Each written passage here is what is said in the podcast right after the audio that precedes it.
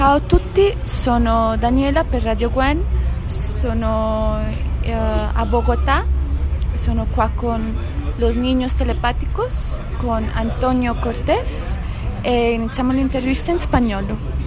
Entonces, ¿cómo estás? Bien, todo muy bien, Daniela. Muchísimas gracias por la entrevista y la invitación. Y pues cuéntame, ¿quién está en la banda? ¿Quién forman la banda, por favor?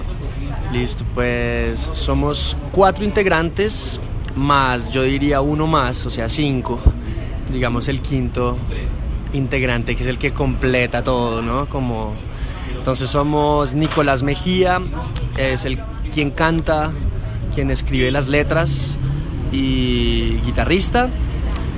Yo, Antonio Cortés, yo toco guitarra, toco trompeta y canto, hago segundas voces. Está, en este momento tenemos reemplazado al bajista con un chico que se llama Nicolás Gámez, que es muy bueno, un chico un poco menor que nosotros, como más pequeño, pero muy talentoso y nos ha ayudado muchísimo. Pero originalmente está Edgar Marún en el bajo, que ahorita está estudiando en México, perdón, en Barcelona, ahora ya se había ido a México, y Camilo Bartelsman, que es el baterista. Él es pues un gran músico que está como en otras bandas muy conocidas de acá. Y el quinto, que es como yo, para mí es casi más importante, es Martín Sánchez, quien es quien nos ayuda con la parte visual del grupo, artística, gráfica y con visuales en vivo, hemos dicho, proyecta, hace cosas en vivo. Entonces pues digamos los 5 sí, pues hacemos el grupo y somos quienes hemos venido trabajando pues estos últimos años. Muchas gracias. ¿Y podrías describir la música que tocan con un, ¿cómo se dice? Un libro colombiano, un pedazo de literatura colombiana? Uy, creo que esa pregunta era más para el cantante, sí. Pero no, yo no podría, no podría. Pues, lastimosamente. Cuando puedas me lo mandas, le preguntas, por favor. Y por el nombre, porque yo pues haciendo la búsqueda había gente que preguntaba siempre por el nombre, pero dijeron que no hay prejuicio con los géneros y no ni con los artistas ni los corrientes musicales. Entonces es como decir, pues estaba oyendo una entrevista que había un señor que les decía como niños telepáticos, como hacía una descripción súper buena, no me recuerdo cuál era, pero era en el 2017 y me pareció súper buena. Pero también pues yo hago mi chiquita interpretación como la telepatía que tienen, pues cogiendo la idea del señor de tocar la música juntos, ¿no? Pues más o menos. Claro que sí, es que digamos que el grupo antes nos llamábamos Ojos de Perro Azul y era un grupo más instrumental. Lo que hacíamos, digamos, todos nos encontramos, digamos, es particular la situación porque todos somos músicos de academia, digamos que, pues no de academia, pero nos gusta mucho el jazz, ¿sí? Entonces hemos tocado jazz en diferentes ciudades, en diferentes lugares y nos hemos conocido, digamos, por ese lado, pero pues digamos nos une mucho pues que a todos nos gusta mucho el rock. Entonces hay como esta mezcla así que por eso decimos que pues trasciende un poco los géneros, porque en un disco nuestro puedes escuchar cosas yaceras, otras cosas más rockeras, otras cosas ahí casi metaleras en vainas, pero otras también super pop, super acústico. Entonces estamos como en una búsqueda, pues sí, tratamos de expresarnos sin ninguna traba, sin decir como, mejor dicho, como poder realmente transmitir todas esas influencias que tenemos entre todos, que vienen de diferentes sitios, pues eso es lo que brota en nuestra música. Pero no es como que hayamos hecho un grupo para sonar a tal grupo, para sonar indie, para sonar no sé qué, no, simplemente se han dado las cosas. Pero entonces pues la telepatía sale porque el grupo empezamos cuando Ojos de Perro Azul como que se disolvió, quedamos el cantante Nicolás, el baterista Camilo y yo, quedamos los tres y dijimos, bueno, ¿qué hacemos? Busquemos un bajista. Entonces ahí surgió Edgar Marún, quien nos, pues fue como, wow, este es el tipo. Y desde la primera vez que tocamos, hicimos un jam así muy abierto, así que, no sé, Nico empezaba con un acorde, y de repente el bajista empezaba a meter otra cosa, y el batero hacía otra vaina, y yo con la trompeta otra cosa, y de repente nos grabamos eso, ese primer ensayo, y dijimos, uy, eso parece una cosa telepática prácticamente, sí. Dijimos como, no, nos entendemos muy bien, ¿no? Entonces fue como una cosa de entendimiento, como que de darnos cuenta que no teníamos que estar mirándonos, no teníamos que decir nada para ya saber, este tipo está cambiando, este está proponiendo otra cosa. Entonces la telepatía viene un poco de eso. Y pues niños de que, no sé, nos gusta, ojalá pudiéramos ser niños toda la vida. Obviamente nos han dicho mucho, pero los niños ya con esas barbas y con esas calvas, ¿no? Como, obvio, no es que seamos niños ni nada, pero nos gusta la idea de cómo un niño se podría aproximar como a la música y al arte, a la vida, ¿no? Como más ingenuamente y pues dejarlo fluir mucho. Entonces es como eso, los niños telepáticos por eso, porque jugamos a fluir ahí entre los cuatro, no sé. No tienen mucho más que eso, ¿no? Y se formaron en el 2013, ¿justo? Sí. Y se conocieron, pues dijiste que todos tienen una formación de academia, uh-huh, pero estudiaron en universidades diferentes. Pero sí. ¿Qué fue el punto? ¿Fue con la otra banda antes? ¿Pero cómo fue? ¿Por amigos o no sé?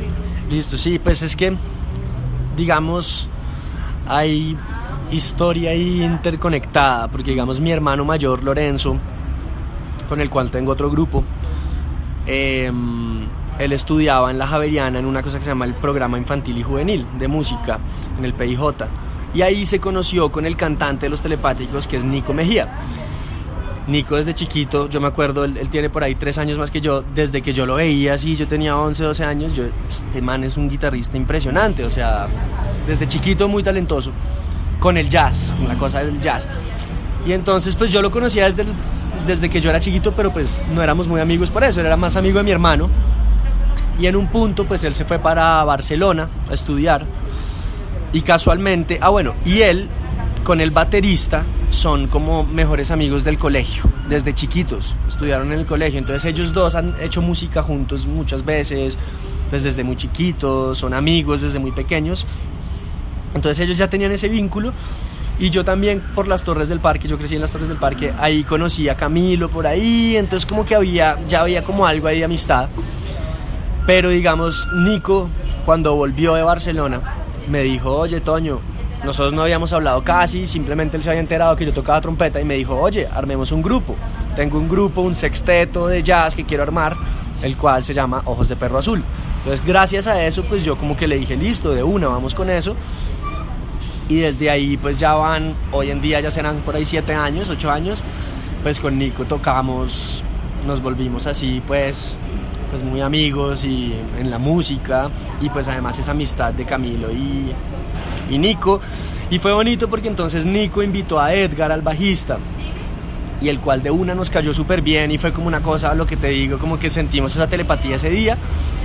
Y 3 semanas después teníamos un ensayo y Edgar nos dijo, uy, tengo un amigo que hace artes visuales, que hace unos videos increíbles, que me encantaría invitarlo a un concierto, a un ensayo, a ver qué tal. Y él cayó al ensayo, y Martín es una máquina, o sea, es un duro de estas cosas, y entonces él a la semana del ensayo ya nos tenía el arte del primer disco, nos dijo, vean muchachos, ya tengo todo el arte, mira acá está, esto, así se va a ver el disco, así, esta es la caja, y nosotros ni siquiera teníamos la música lista, y fue como, juepucha, tenemos que grabar un disco, ok. Entonces 6 meses después de eso pues camellamos eso y grabamos el primer disco. Entonces todo se fue dando, y desde ahí hemos creado casi como una familia, ¿no? Como ya somos pues muy amigos, estamos ahí muy presentes siempre, todo muy autogestionado, ¿no? Somos amigos de autogestión, sí, como no, todavía no es como un trabajo así que digamos, uy, esta vaina tan seria y no sé qué, pero cada vez se vuelve más, va cogiendo más fuerza.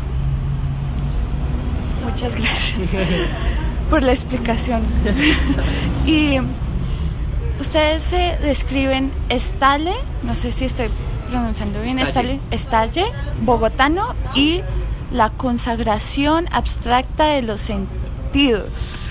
Se describen así, ¿no? Sí. Se describieron así en un momento. Sí, eso es una mezcla de cosas. Como que nos dimos cuenta que nuestra música, digamos, yo en una entrevista invitaba mucho a la gente como a... Decía, una cosa es lo que puedan ver en YouTube, ¿no? Como una cosa es lo que puedan escuchar de nosotros ahí en YouTube, pues que son grabaciones en estudio, que son grabaciones con diferentes maneras de hacerlo, de grabarlas en diferentes estudios, con diferentes personas en diferentes momentos. Entonces, como que asimismo, como no tenemos un género tan definido, pues a veces la gente puede quedar un poco como... ¿Pero eso también es los telepáticos? ¿Eso también? Ah, ok, es muy diferente. Entonces hemos procurado que sea todo muy, muy diferente. Y como que nos dimos cuenta que en vivo causamos un poco eso, o pues nosotros mismos sentimos eso también cuando tocamos, que es esta cosa del estalle, que es como una cosa... Bueno, estalle tiene unas connotaciones bastante particulares en el lenguaje, ¿no? Cuando uno se le estalla algo o algo. Pero entonces la cosa es como esa vaina, como una fuerza que mandamos, una energía que mandamos en vivo, una cosa que la gente se conecta en vivo, y hemos podido notar eso en vivo, como la gente que le gusta los telepáticos y se sabe las canciones, pues bailan así como unas danzas que uno dice, ¿what? O sea, están bailando esta música, sí, ¿por qué? Y como que nos hemos dado cuenta de eso, tiene mucha fuerza en vivo, el grupo tiene una fuerza en vivo que es muy distinta, sonamos más como encarnizados así, a la diferencia de cuando uno oye las cosas en YouTube, que hemos procurado como un poco más, pues buscar como la cosa de estudio, entonces a veces no se alcanza a sentir ese estalle de esa manera.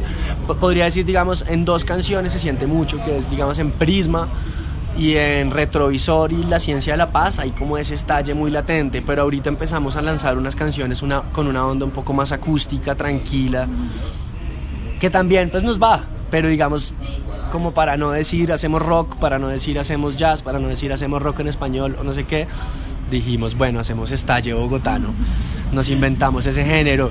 Y lo de la consagración abstracta de la primavera, no sé qué, pues eso es como más...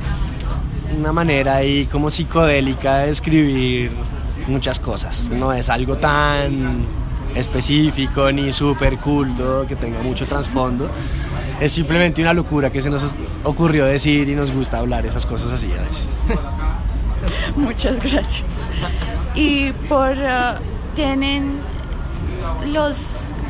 el primer álbum pues registrado debajo la FestiMugre Records, no sé cómo se dice. Sí, justo. ¿Y qué nos puedes contar de FestiMugre, por favor?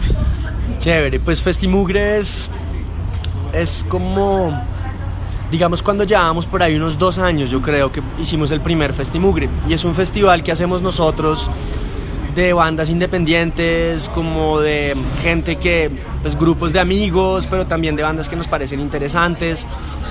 Y entonces, pues digamos, algo muy bonito en este proceso ha sido que pues todo lo hemos hecho nosotros, autogestionando todo, consiguiéndonos los medios para poder hacerlo. Entonces el primer FestiMugre, hicimos un mini concierto ahí en las Torres del Parque, con un grupo en el cual está Nicolás también, el cantante, y la chica de Sagan, María Mónica, y Carlos Quebrada, que es un bajista tremendo que vive en Argentina, y Camilo Bartelsman, el baterista de los telepáticos, y bueno, mucha gente.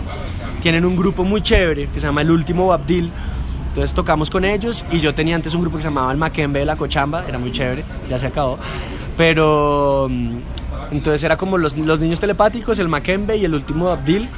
Y nos fue súper, o sea, invitamos gente y no nos esperábamos tanta gente, llegaron como 200 personas y la gente súper contenta. Entonces a partir de eso dijimos, hey, pongámosle un nombre a esto. Entonces dijimos, bueno, ¿qué hay de en común en todas estas bandas. Y dijimos, mugre, o sea, sonamos, tenemos también punk ahí, ¿sabes? Como que el punk, no es que seamos jazzistas todos, oh sí, no, no, o sea, también nos gusta la onda así, trashy, punkera, noise. Entonces como que eso ayudó como a definirnos y darnos cuenta, bueno, ¿qué hay en el FestiMugre? ¿Qué tipo de bandas nos gustan? Bueno, bandas que tengan también un cierto... sí, un cierto ruido también, que no sea la cosa pop solamente, una cosa así, es que puede ser, pero nuestra onda es esa, más independiente, ruidosa.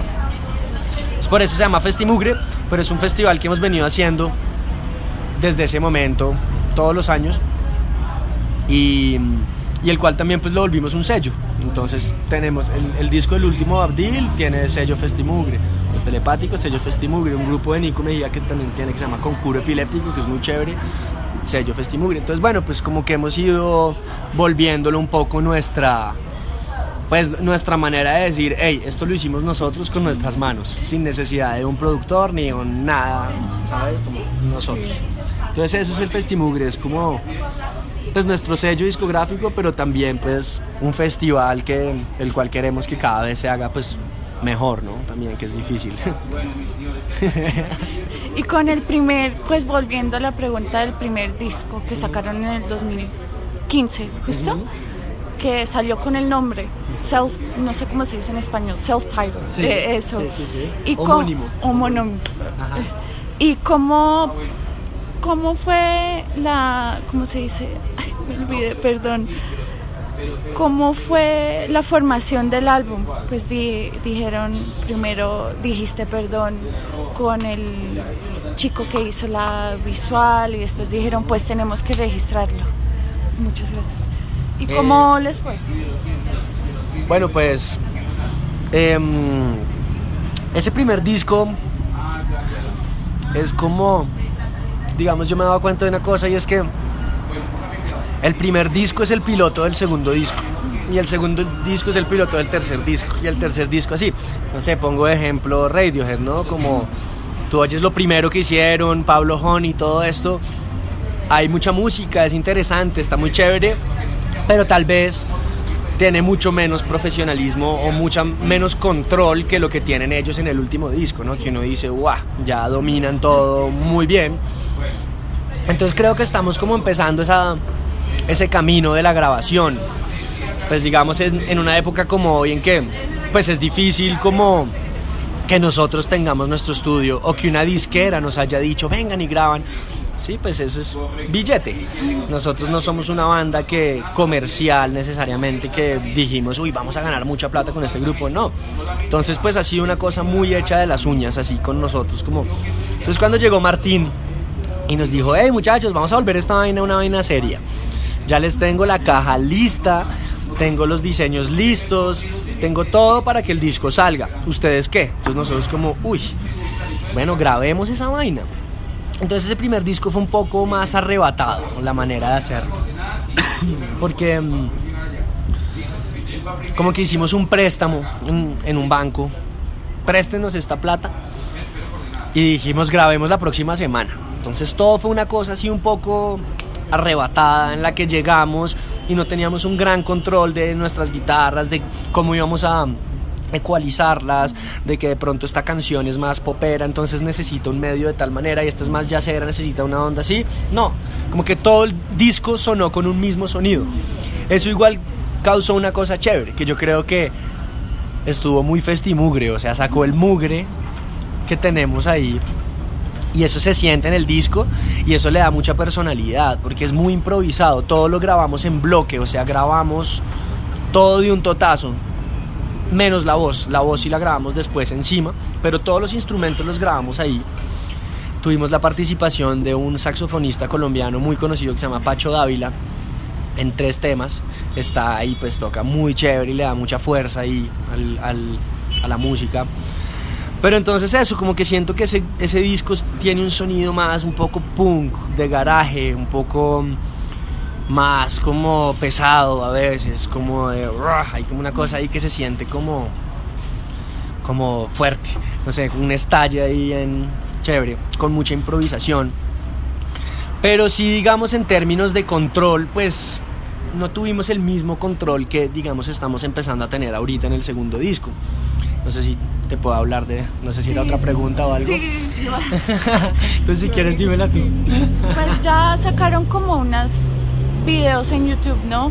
Con Últimamente Nia, justo, Retrovisor, Prisma y la Ciencia de la Paz. Ajá. Sí, que me encanta. Sí. Entonces, esas... Ha sido bonito porque...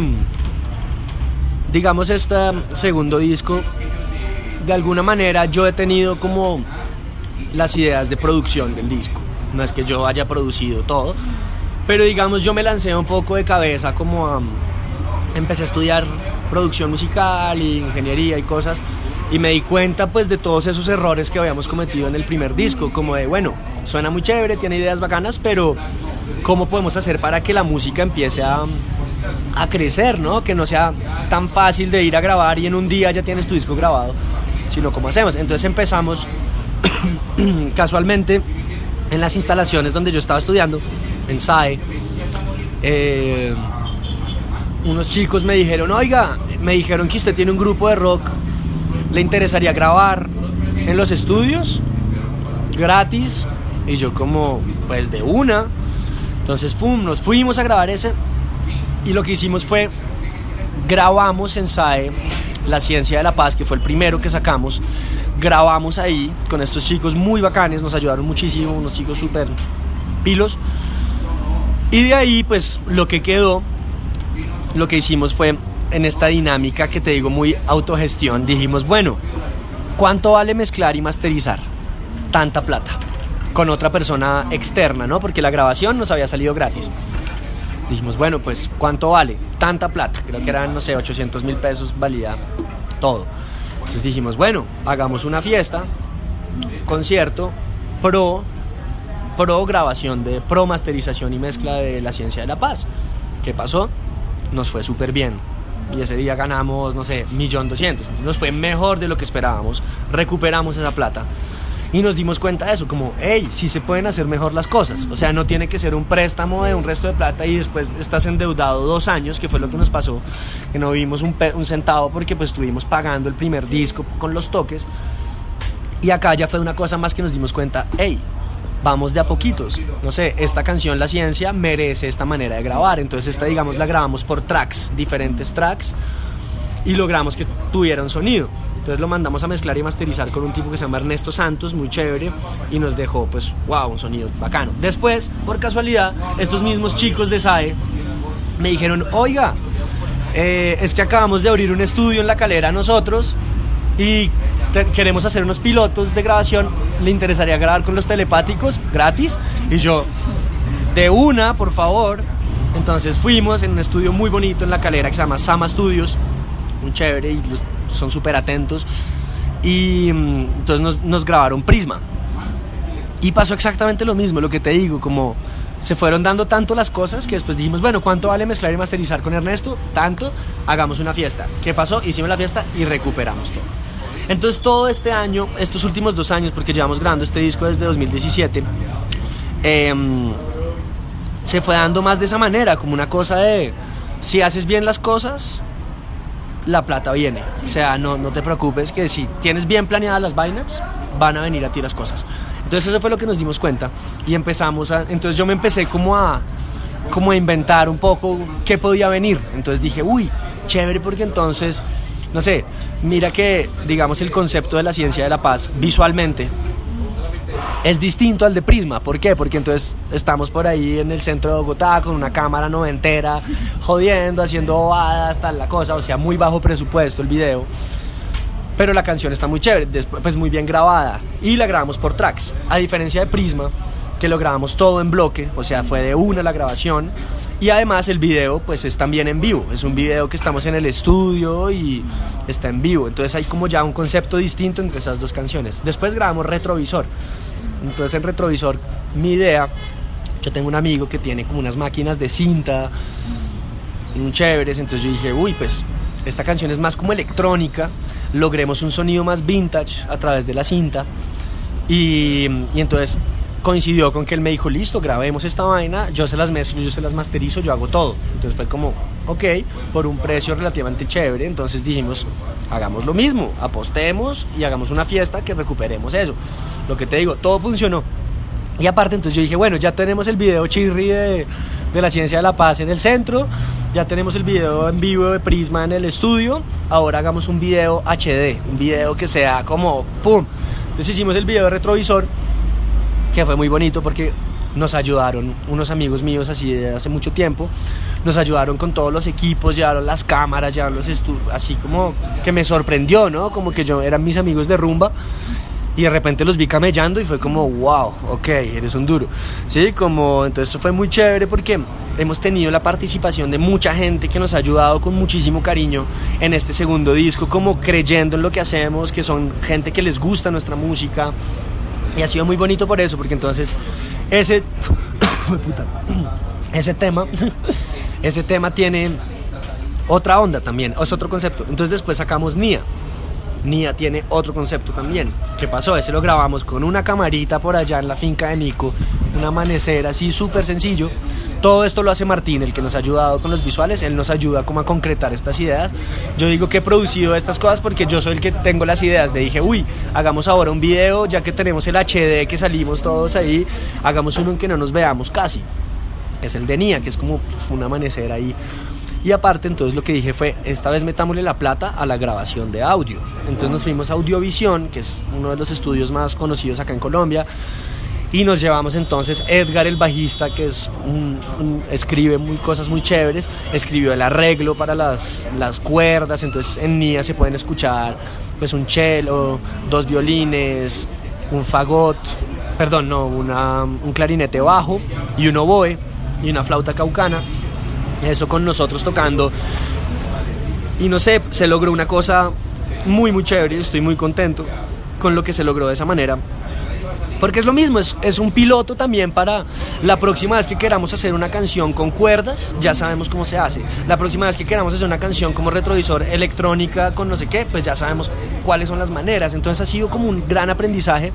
Y casualmente nos ganamos una convocatoria de la Javeriana para grabar en Ático, que es un estudio súper, súper así, y entonces era muy chévere porque nos ganamos eso, y era como una convocatoria que juntaba músicos, un grupo de músicos, un grupo de ingenieros de sonido de la Javeriana y un grupo de artistas visuales. Entonces trabajamos todos en común, era un equipo como de 25, 30 personas, y nos ayudaron a eso, a que la ingeniería quedara perfecta, a que entonces además tenían la idea de que era un concepto visual distinto, que nosotros ni nos lo esperábamos, y nos dijeron, no, vean, entonces esto va a ser 3D con animación. Nosotros como, wow, pues buenísimo, es otro concepto, nos sirve un montón. Entonces todo se ha ido dando. El caso es que ya estamos prontos a lanzar ese quinto sencillo. Entonces esa ha sido la dinámica, lanzar sencillos, pero al fin y al cabo estamos haciendo el disco, ¿no? Entonces en este punto ya tenemos el disco grabado, el segundo disco.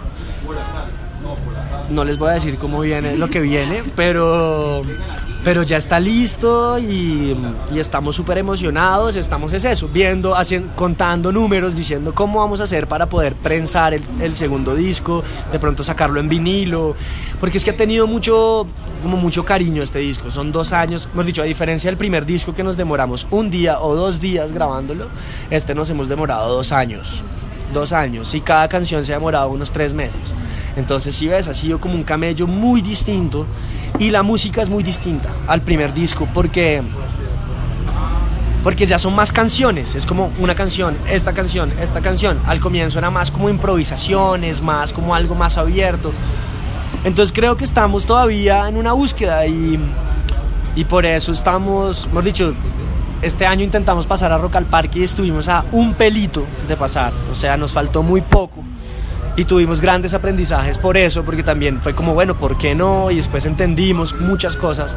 Entonces, pues nada, este año que viene esperamos pues pasar a eso, esperamos poder movernos más en Colombia, poder sacar ese disco y pues que la gente se dé cuenta de la cantidad de trabajo que tiene, porque cuando veas los créditos del disco, o sea, la gente que ayudó en este disco es como es enorme, ¿sí? Entonces ha sido un trabajo muy distinto, muy bonito, eso, por ese lado. Bueno, muchas gracias. ya, ¿cómo se dice? Ya respondiste a mis otras preguntas, ya todo hecho. Bueno, muchas gracias y...